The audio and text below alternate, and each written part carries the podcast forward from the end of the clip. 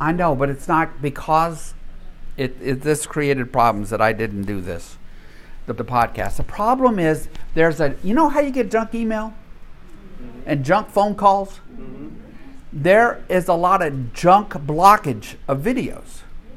TNT Sports Argentina every week claims that I'm using some of their stuff in my video of this class. Isn't that the most stupid thing you ever heard of? And I can't get them to stop. I have to appeal every single week to get them to take off their blockage, which prevents me from downloading it, cleaning it up, and posting it. So if you ever see me starting and I haven't turned on the podcast, then please raise your hand because off of my phone because it is the only way. I've, I've missed some of the audio, but that's okay. We'll do the best we can. What we are doing for those who are catching up on the podcast, if I can't get it to download correctly, is that we are in the section of 1 Corinthians chapter 14, 32 and to 34 to 35. And I've talked about the fact that it's in the opinion of some scholars, such as Richard Hays, it was added later. Those two verses were. N.T. Wright thinks otherwise.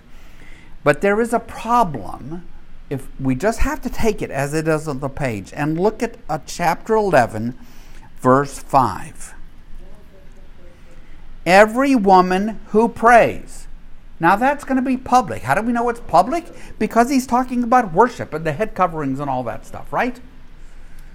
Every woman who prays or prophesies, that is utterly public. That's happening in worship. Every woman who prays or prophesies with her head uncovered dishonors her head. It's the same as having your head shaved fine, all that head covering stuff we tried to talk about a few weeks ago. So clearly, Paul is anticipating that women are praying in worship, that they are prophesying in worship, we know that he sent the, his emissary with his letter to the Romans was a woman named Phoebe. We know that he worked alongside and trusted a woman named Priscilla. There and there are others. So what do we make of chapter 14 verse verses 34 and 35? So let you know one of the problems we have in reading the New Testament is that there are, well, there's a lot of churchy words in it, right? Words you don't encounter elsewhere. Words like, churchy words like church. in the Greek, the word is ecclesia. It doesn't mean church, it just means a public assembly. It could be the Rotary or anything the JCs, anything, Boy Scouts. So let's let's let's let's read it again with these words public assemblies. Women should remain silent in the public assemblies. Now that is an uncontroversial statement in the Greco Roman world. The first surprise would be that the women are there at all women were largely excluded from public assemblies. A woman's place was in the home. That was her private world. That was what she was restricted to. So, women in the Greco Roman world, such as in Corinth, did not have experience in, in, in, a, in, a, in a public setting. Women should remain silent in the public assemblies. They are not allowed to speak, but must be in submission as the law says. And we've done, I think, in here enough passages around the submitting business to understand that Paul's larger point about submission is the husband submits to the wife as the wife submits to the husband. The, there's a mutuality here, which is, which is the shocking part to the Greco-Roman world. No woman in the in, who is living in Corinth in 53 AD is going to be shocked by somebody saying to her, Well, you must be in submission to your husband. That was the way of things. Verse 35 If they want to inquire about something, they should ask their own husbands at home. For it is disgraceful for a woman to speak in the public assembly. All of that is absolutely Greco Roman. No question, no question at all. It's, it's shocking they're even there. Now, one thing that, that probably they did in these assemblies, these meetings of the house churches, was to separate the men from the women. And why do I say that? Because that was the way not only of the Greco Roman world, it was the way of the Jewish world. If you went into Jewish synagogues of the time, and if you go into Orthodox synagogues today, you will find the men separated from the women. Some of us who are going to Israel are going to fly to JFK and get on a flight from JFK to Israel. Chances are we're going to see a few arguments from ultra Orthodox Jews who are going to get on the plane and they're going to look at the seat and they're going to say, Well, I can't sit there. There's a woman sitting next to me. I can't, who's not my wife. I can't sit in that seat. And the steward, the flight attendant, I'm an old man, the flight attendant will be scurrying around trying to fix that problem It happens it's happened to us every time. We've gone to Israel, we've had couples who had to split up because they were willing to do what the flight attendant asked them to do in order to accommodate these ultra orthodox Jewish men who would not sit next to a woman who was not their wife. So, gender roles and gender um, uh, separation, right, is also probably at play in these churches. So, one suggestion about what is, hap- the pro- what is happening in this paragraph, since it seems pretty clear that Paul, at least, is entertaining that women will both pray and prophesy, is that the women are, well, they're chattering a bit in their little area because they don't do this. They don't, women did not go out in public. The public was the domain of the husband. This is nothing like the life you live. This is nothing like the world you live in. You can't make that leap. You know, sometimes when you come to the Bible, what you want to do is you want to take the biblical text, okay, whatever you see there, and you kind of want to bring it today. And so you can map, put it all together and see what it says today. Other times when you come, you need to appreciate the distance between the people the scriptures are being written to and yourself, between their culture and our culture. Because if you don't, you are just going to misread it. So, yes? I was going to mention, and you could tell the story, the show we're watching right now, Under the Banner of Heaven, that's only set in the late 80s, but these very. So, we're, we're, you know, we watch a lot of murder mysteries. This, this, this is Patty's favorite. Patty's favorite is to turn on like BritBox and watch a good episode of Vera. You know, something when there's been a good little murder, good little murder at the beginning, you know, somebody else has been murdered and you get the crime being solved and leaving clues along the way and so forth. Well, we're watching Under the Banner of Heaven, which was a book by Jon Krakauer, a noted nonfiction writer. It's a book about a murders, some murders that happened in Salt Lake City in the early 80s. And part of what you see in it is a depiction of Mormonism and the life of these Mormons. And some of it focused on the on the fundamentalist ones, or the ones who have sort of gone very fundamentalist, kind of like um, Jeffs did. And there's a good documentary about that, docu series about that.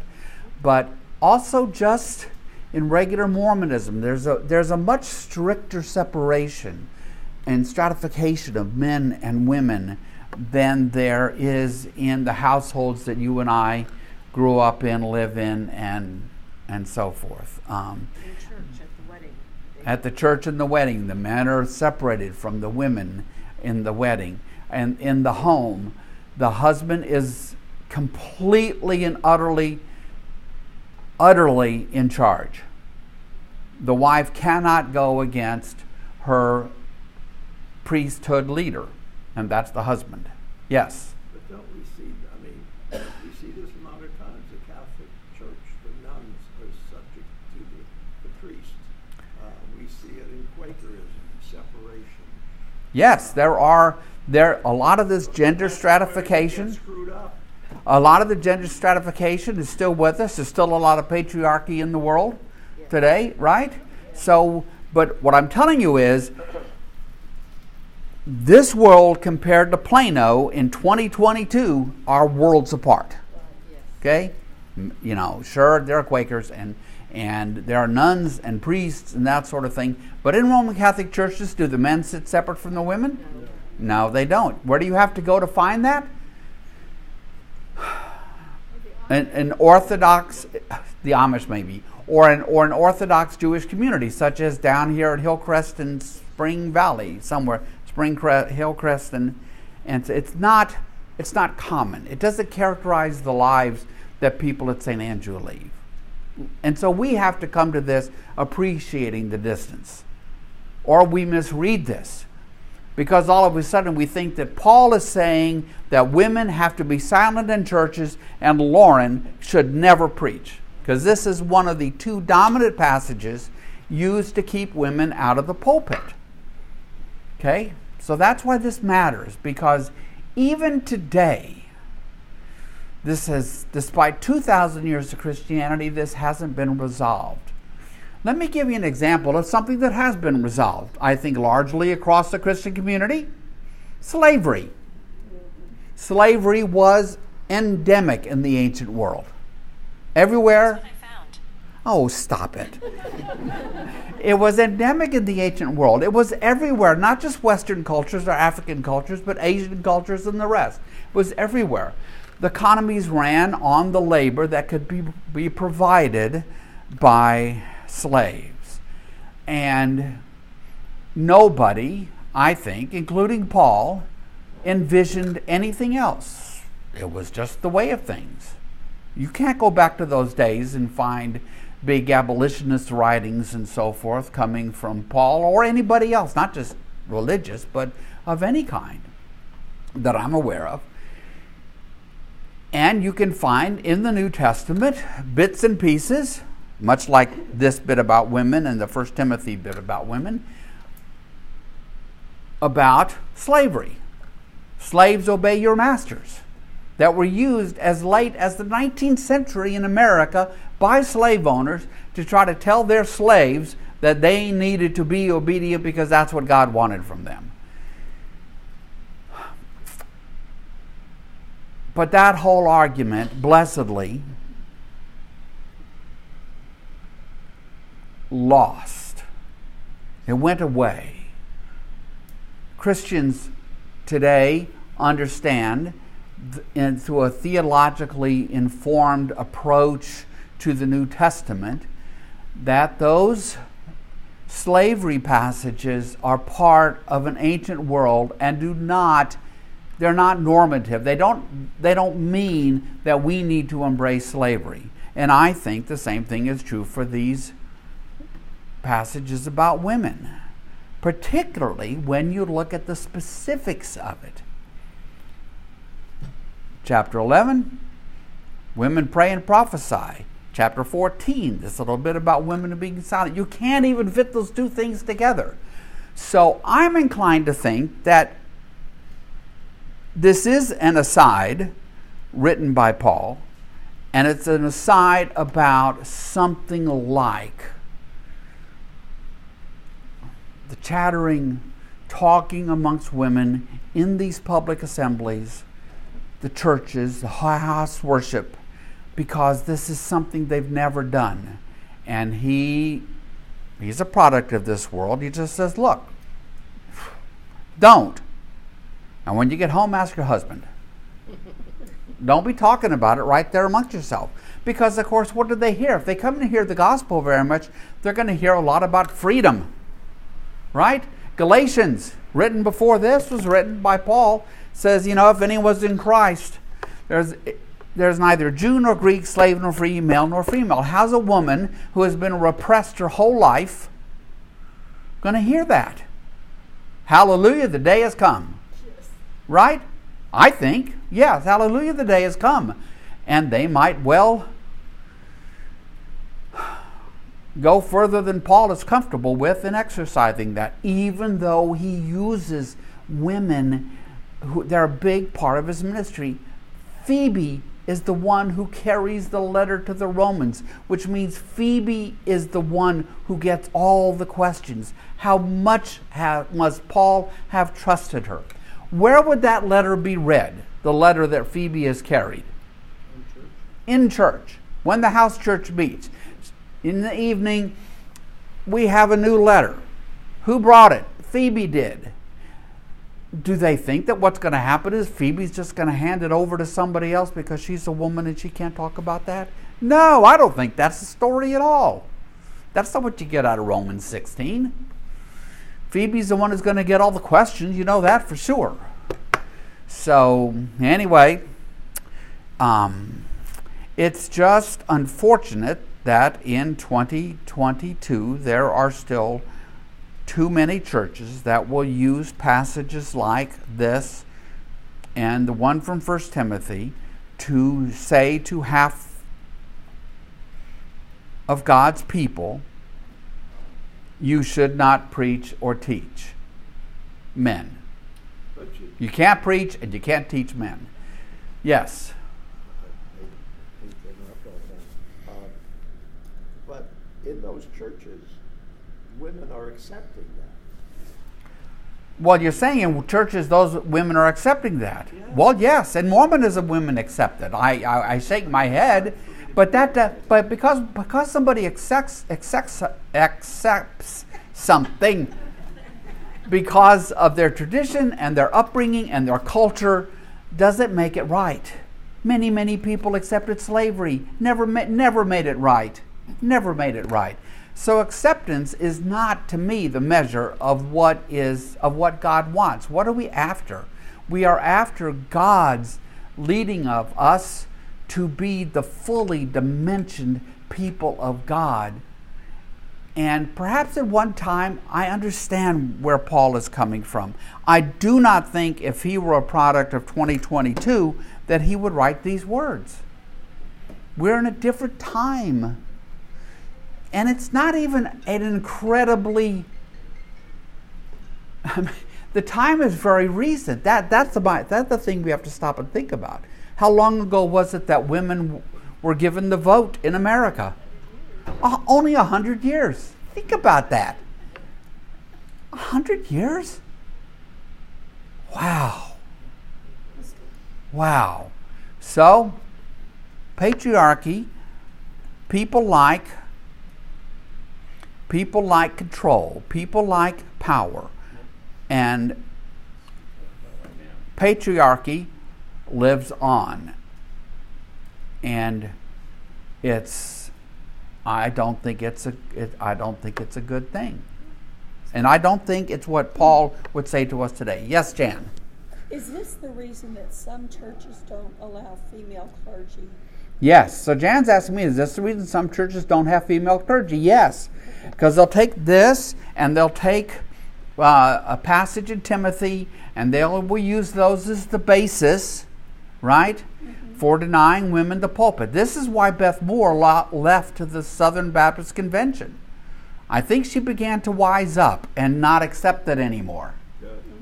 Yeah, good. If you ever heard her speak, you'd understand. Yeah, that's a that's a blessed woman. Uh, you, you just you just if you if you've ever heard Billy Graham's daughter speak, how could you come to the conclusion that God wouldn't want her in a pulpit every Sunday? How do you do that? I, I don't know. I think it is. I think there are other reasons. So all I'm helping you see as this passage, it's another one of many passages where you can't simply say, the Bible says it, I believe it, that's it. It's just not that simple. You might wish it was that simple, but it's not that simple. God bless for this church, for Lauren. Yeah, we're blessed to have Lauren here at, at St. at St. Andrew. And it would be ridiculous that, other, that there are churches in the area which would not have Lauren be one of their clergy because, why? Because she's a woman. What? Kim or Or Kim or Jennifer. Yeah, exactly. So, yeah, okay. Yes. How do we know what to accept and what to reject? How do we know what to accept and what to reject? We work through it as a community. And we take on the task of trying to read Scripture well. And it isn't always easy. And some things we probably get wrong. You know, Richard Hays is his little, I memorized his little, because it's only four steps, so I could actually memorize it. his four steps, he says, the first step is understand what's on the page. What did it mean to the people then, like we're doing right now with these two verses, okay? And then he says, when you've done that, then then you need to take it and you need to look over the full span of scripture. Okay? Because we'll turn to 11.5. How do you put 11.5 and 34 and 35 together? Is he, I mean, is he contradicting himself? You know, five minutes later? Probably not. We can't peer inside his mind. All we can look is what's on the paper. But clearly, women, he's expecting women to pray and prophesy in worship. So, how, are, how could they do that and also keep silent? So, the sec- first step is to really look at what's on the page, every piece of it, of what was written to the people for um, to whom it's directed. Second step is to subject it to the full range of Scripture. The full range of Scripture. The third step then is then after you've done the first two, then you can bring it to our day and talk about what it might mean for us here in Plano on, in 2022. And then the fourth step is to actually live it. And of course, that's the hardest one, right? Actually living. Actually living calls Paul's calls to be Christ-like is the hard part of this. So I you know and then when you get all that done, you still have to admit that, that it's an art. It's not a science. You know, one of the some of you don't know, you know, I was baptized a Mormon when I was in college. So I have some familiarity with Mormonism. It didn't stick, blessedly. It didn't stick. But um, one reason Mormonism is so has been so successful is it is so black and white. They will tell you exactly what you have to believe. They will they will tell you when you come to the things that you wonder about to just put those questions on the shelf. Don't dig too deep in anything there. You might find stuff you don't you don't need to worry about. Don't worry about that. Is your tithe up to date?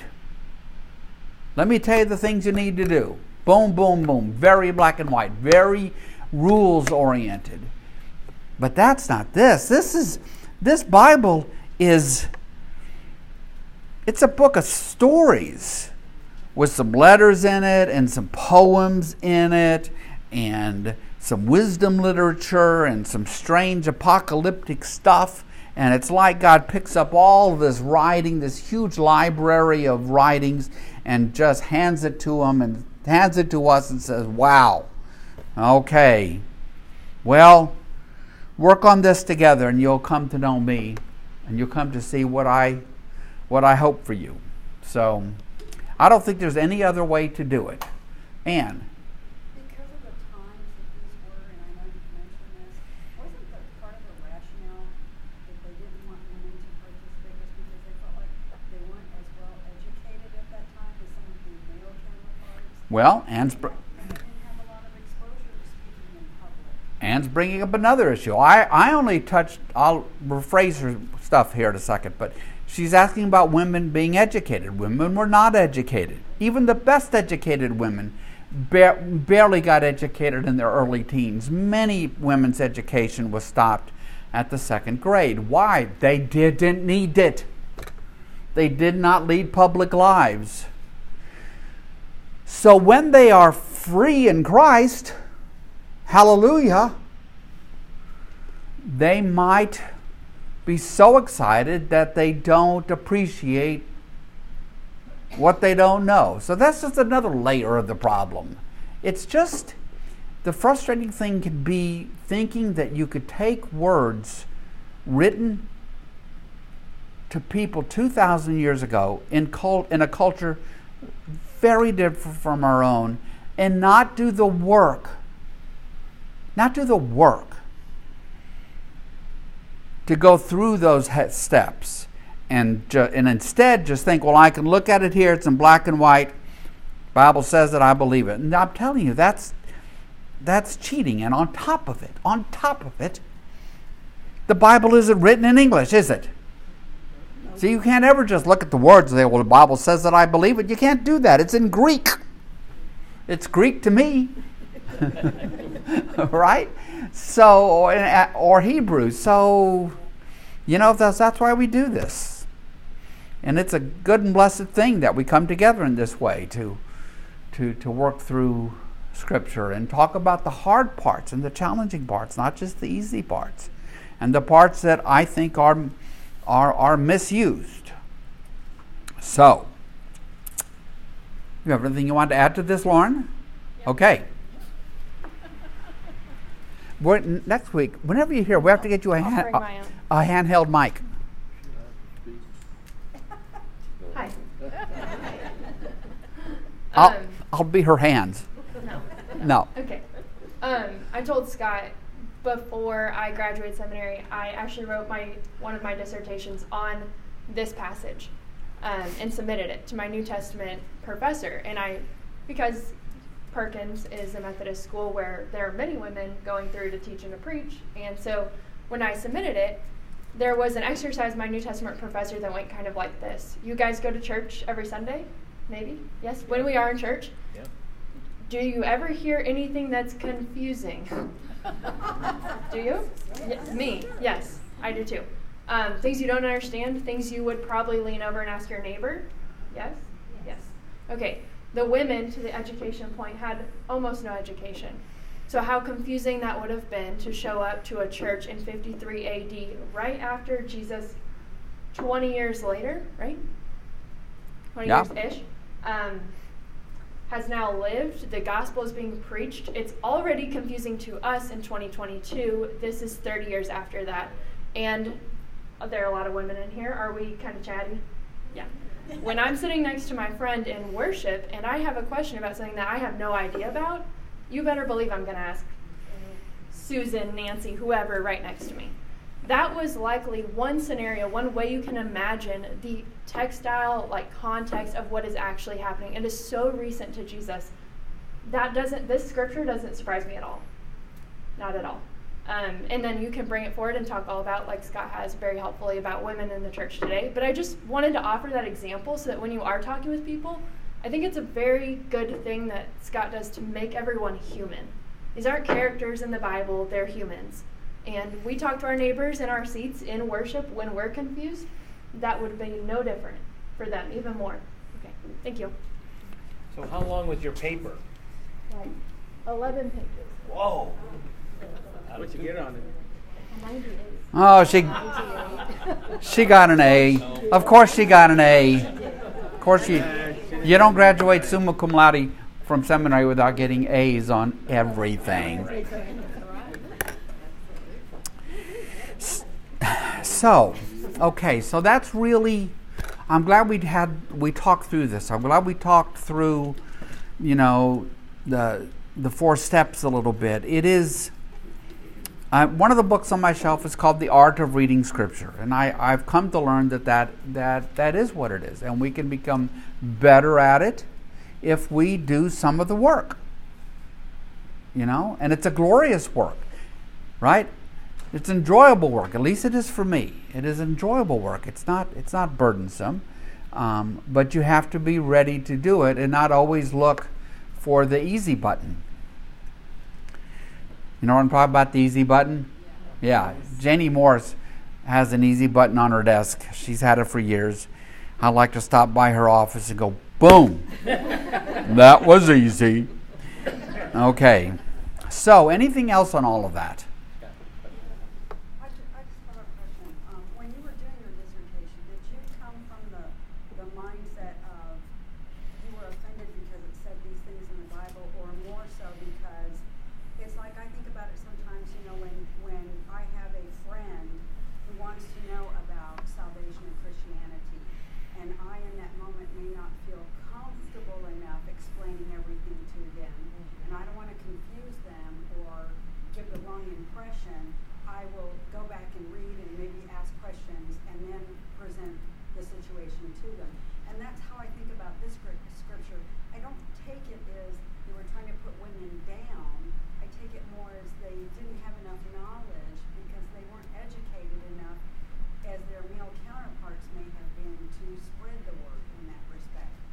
Right, right.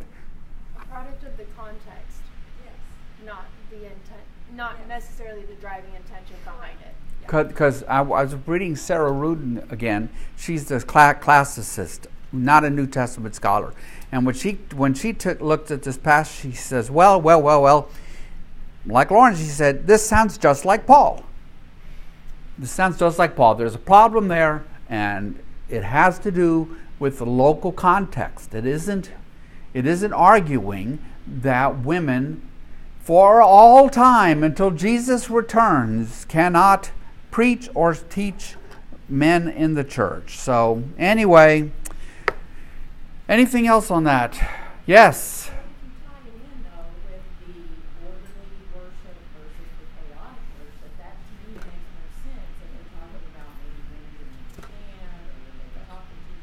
If there's too much, because the house churches, how big are they? There's only like 30 people in the room. So if you get a group of people who are kind of chatting back and forth, it's not like it can be ignored it's going to be distracting and, and upsetting.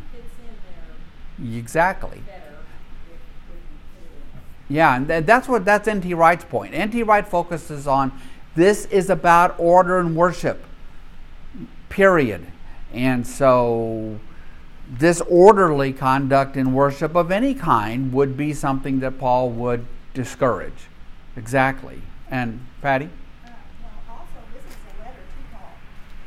This is a letter from Paul. I mean, from Paul, answering questions that we don't know from this church. So, Some people, a few, try to suggest that verses 34 and 35 are actually a restatement of what Paul heard from the Corinthians. That could be. It's not. It, there are not many scholars who go that direction, but there are some. you know, thinking this is, he's answering these questions, and maybe some guy said, hey, and and and it all it it all makes us wow it all makes us it all makes us humble right when we come to the passages from scripture that are very difficult um, i've told you before that richard Hays is one of the preeminent paul scholars in the world and he, he says there are places in paul which are just confusing.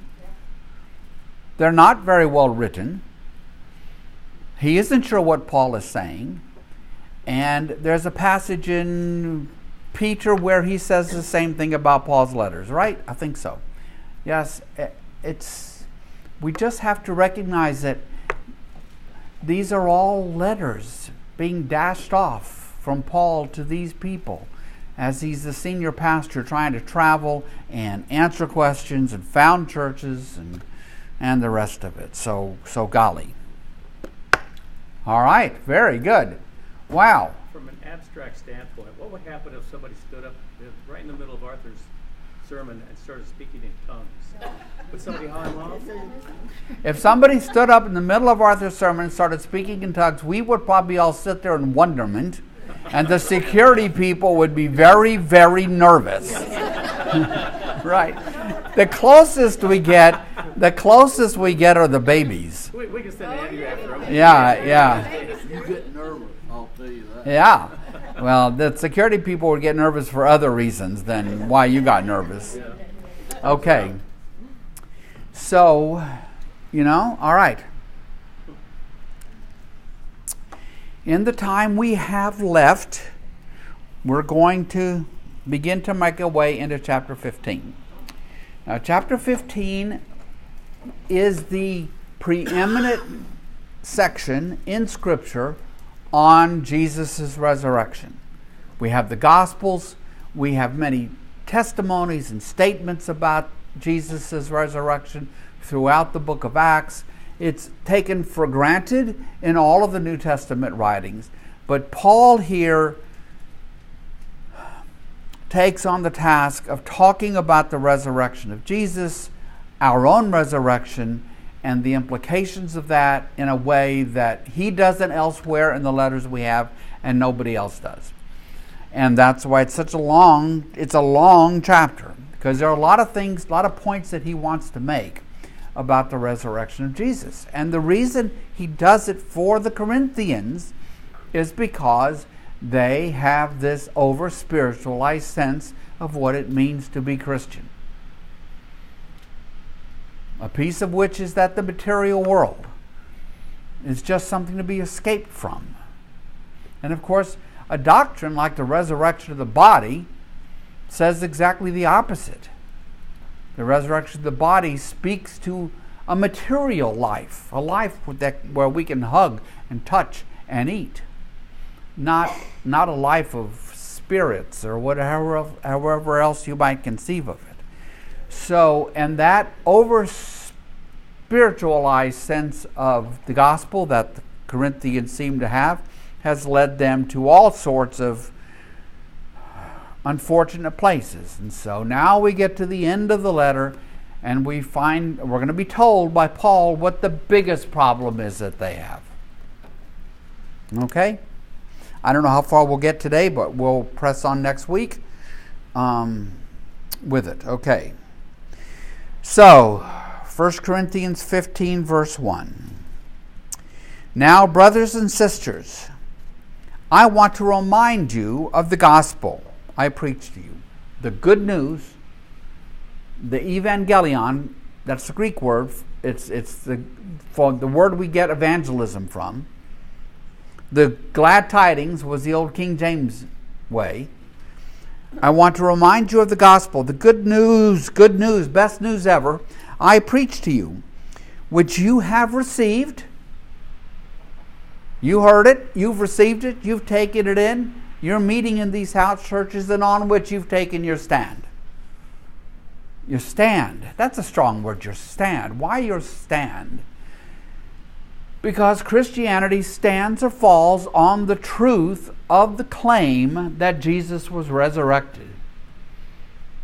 It's, it's not a scientific claim, it's an historical claim like the claim that George Washington was the first president of the United States, or Abraham Lincoln the 16th, or, you know, I had a sausage egg McMuffin for breakfast on my way to a church meeting this morning, which is true.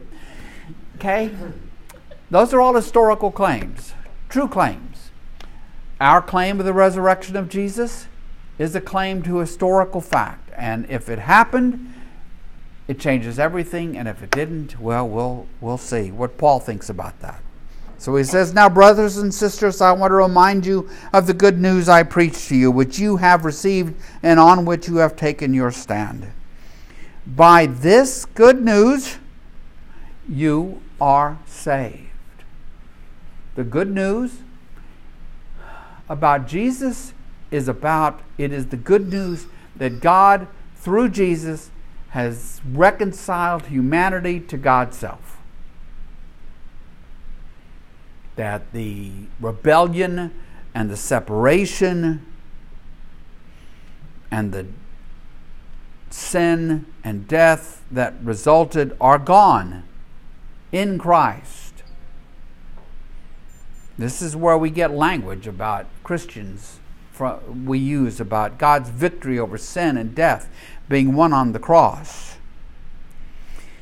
If you hold firmly, wait, by this gospel you are saved, if you hold firmly to the word I preach to you. This is, I don't want to get, I don't want to chase this rabbit. This is very, I'll call it Wesleyan. We Wesleyans believe that if you want to walk away from all this, having come to it, you can you retain a free will sufficient to walk away from God. Other Christian understandings are different, but but but we believe that we have the free will to resist God, including to walk away from God. And so Paul says, By this gospel you are saved, if you hold firmly to the word I preach to you. Otherwise, you have believed, you have faithed in vain. Why did you ever start down this path if you're not going to stay on it? Why are you going to why did you start down this path if you're going to invent something that seems more suitable to you? That is a problem in Christianity in America today. Robert Hasley, Arthur Jones, Scott Engel have all preached about this at much length. about there being a pseudo Christianity in the land, a faux Christianity in the land, um, characterized by researchers like Christian Smith as a moralistic therapeutic deism, just sort of God's out there and just be a nice person and God will be around to help you when you want. And that's the sum of it. And where do they get this? By talking to kids, teenagers. That's where they get these ideas from. And where do the kids get them from? They get them from their parents. So you know then that this pseudo Christianity, bereft of all of the richness and truth carried in the creeds, it walks the land. And so um, Paul wants them to know what the content the essential content of the faith is. And that certainly includes the resurrection of Jesus. So he says, By this gospel you are saved, if you hold firm to the word I preach to you. Otherwise, you have believed in vain. Faith in vain. For what I, I received, huh, what he received, I passed on well, where'd he get it from? Good question. Hmm, he doesn't say that though here, does he? He doesn't say there was, you know, the Lord spoke to me, which he kind of says sometimes practically. Maybe what he's talking about is the time that he spent in the years, first years after his meeting with Jesus with other, with Christians recounted in Acts and in his letter to the Galatians, where, where they passed on to him this, these next sentences. Because what we're going to come to is something that's very much like a creed. You could sort of see it in English. They could sort of print it that way in English. I have done it that way on slides Maybe I should have done it. I'll remember to do that next week if I can. But certainly in the Greek, it, it, it, it reads and, and we hear it creedally. So he says, For what I received, I passed on to you as of first importance. Top of the line, top of the story, top of the list. Nothing more important. If you don't get this, there's no point in going on. That Christ died for our sins according to the Scriptures. Now, which Scriptures? The Old Testament Scriptures, exactly. They don't have no New Testament. The Old Testament Scriptures. That Christ died for our sins according to the Scriptures, because the Christians understood and they heard Jesus say that if you understand Jesus, if you, if you understood the Old Testament well, you would see that it brings you to Jesus. That He is the fulfillment of what is time and time and time again spoken of in the Old Testament, which is part of what we've been doing on Mondays with Isaiah. So, number one, that Christ died for our sins according to the Scriptures, that He was buried sort of number two. Sort of number three, that he was raised on the third day according to the scriptures. All grounded in the Old Testament as far as Paul is concerned. And now, and that he appeared to Cephas, that's Peter, and then to the twelve. And after that, he appeared to more than 500 of the brothers and sisters at the same time, most of whom are still living, though some have fallen asleep, have died. Because fallen asleep is a euphemism for, for having died. Okay?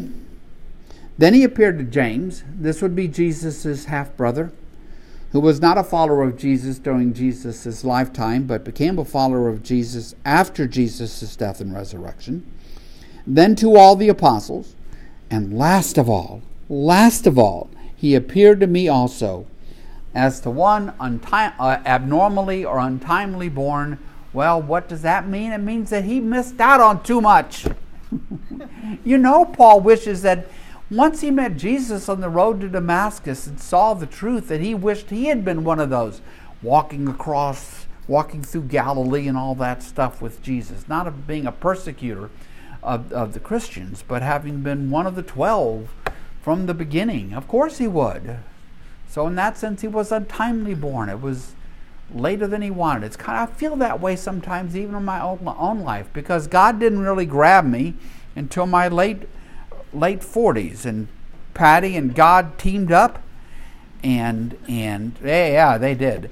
So, and I just wish it had happened like when I was in my 40s or 30s or 20s or something, my teens. I don't know, because I feel like I'm, I I would have I missed out on so much, but there we go. It is as it is. So here we go died for our sins according to the Scriptures, that he was buried, that he was raised on the third day according to the Scriptures, and that he appeared to Cephas and then to the twelve. After that, he appeared to more than 500 of the brothers and sisters at the same time, most of whom are still living, though some have died.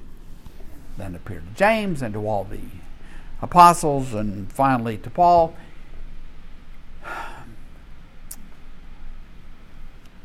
The people who work on this paragraph people I respect a lot, like N.T. Wright, James Dunn, other names I don't use much in here, but they're just always worthwhile. You know, believe that Paul received this creedal piece in the years 34, 35 after he met Jesus on the road to Damascus. Um, because there's about two or three years where Paul is working and with other Christians. And it's recounted in Acts, it's recounted in Galatians, not a lot of details. And after that, he kind of goes dark for a while. And when you start there and you ask yourself, well, how long would it take for something like this to be to be developed and become something that is passed on some time, a little bit of time. So people like James Dunn, for whom I have a lot of respect, would say, you know, maybe a year. This was probably appearing within a year of Jesus' death and resurrection. And why is it sort of in the Greek, even in the English it is. You can break it down, sentence, sentence, sentence, sentence, da, da, da, da, da, da, da. Why is it like, like that? Because it's like the Apostles' Creed. You can actually memorize it. It's easy to memorize if it has a little rhythm to it and it's broken into pieces and it's, yeah. And so, the challenge that Paul sets out for the Corinthians is that they can go get on their little boats and drive sail them over to Jerusalem and Galilee, and they can start inquiring of the some of these 500 people. Because the testimony is that it isn't just the testimony of one or two or 12 people, but it is the testimony of hundreds of people that Jesus was resurrected. Okay? And that is that's crucial. In the ancient world, eyewitness testimony was everything. That was the gold standard. The gold standard for historians was eyewitness testimony. We don't quite do it that way now. We like to rely on documents and stuff, photographs and stuff, but in the ancient world they didn't have much of that. So eyewitness testimony, that was that was it. If you could talk to somebody who had been there, that's what the great ancient historians went for. So this, this, this little creedal paragraph is all about the eyewitness testimony of literally hundreds of people. That could be inquired of because most of them are still alive. Because it's only how long? It's only been Let's, let's put the letter to 53. So it makes it 23 years after Jesus' death and resurrection. Plenty of people who would have seen the resurrected Christ are still alive 23 years later. Don't let life expectancies in those times fool you too much because the life expectancies of people were drastically reduced by the fact of so much infant death, so many people after being born not making it past the age of five. And there were still plenty of people who lived to be 60 or 70 or something like that. So, anyway.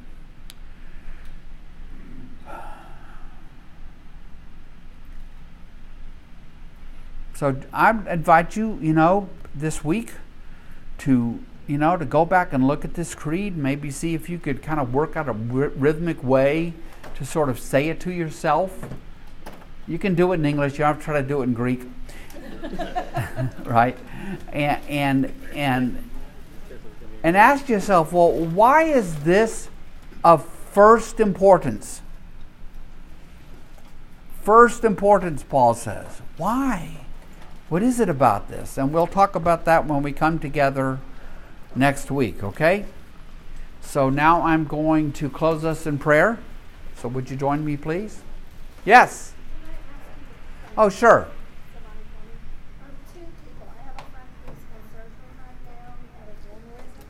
Okay. So they're repairing that. He's had leukemia Repairing an aneurysm. for the last three years, so he's in not great physical condition. Okay.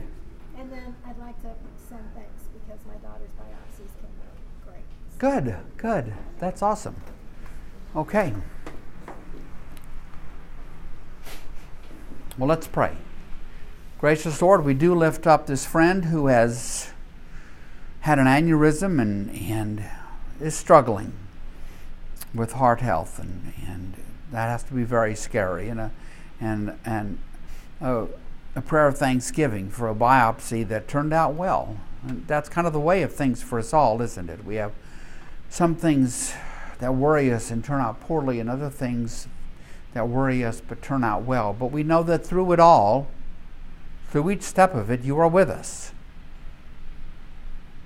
When we're frightened and when we're joyful, when we're worried and when we're happy.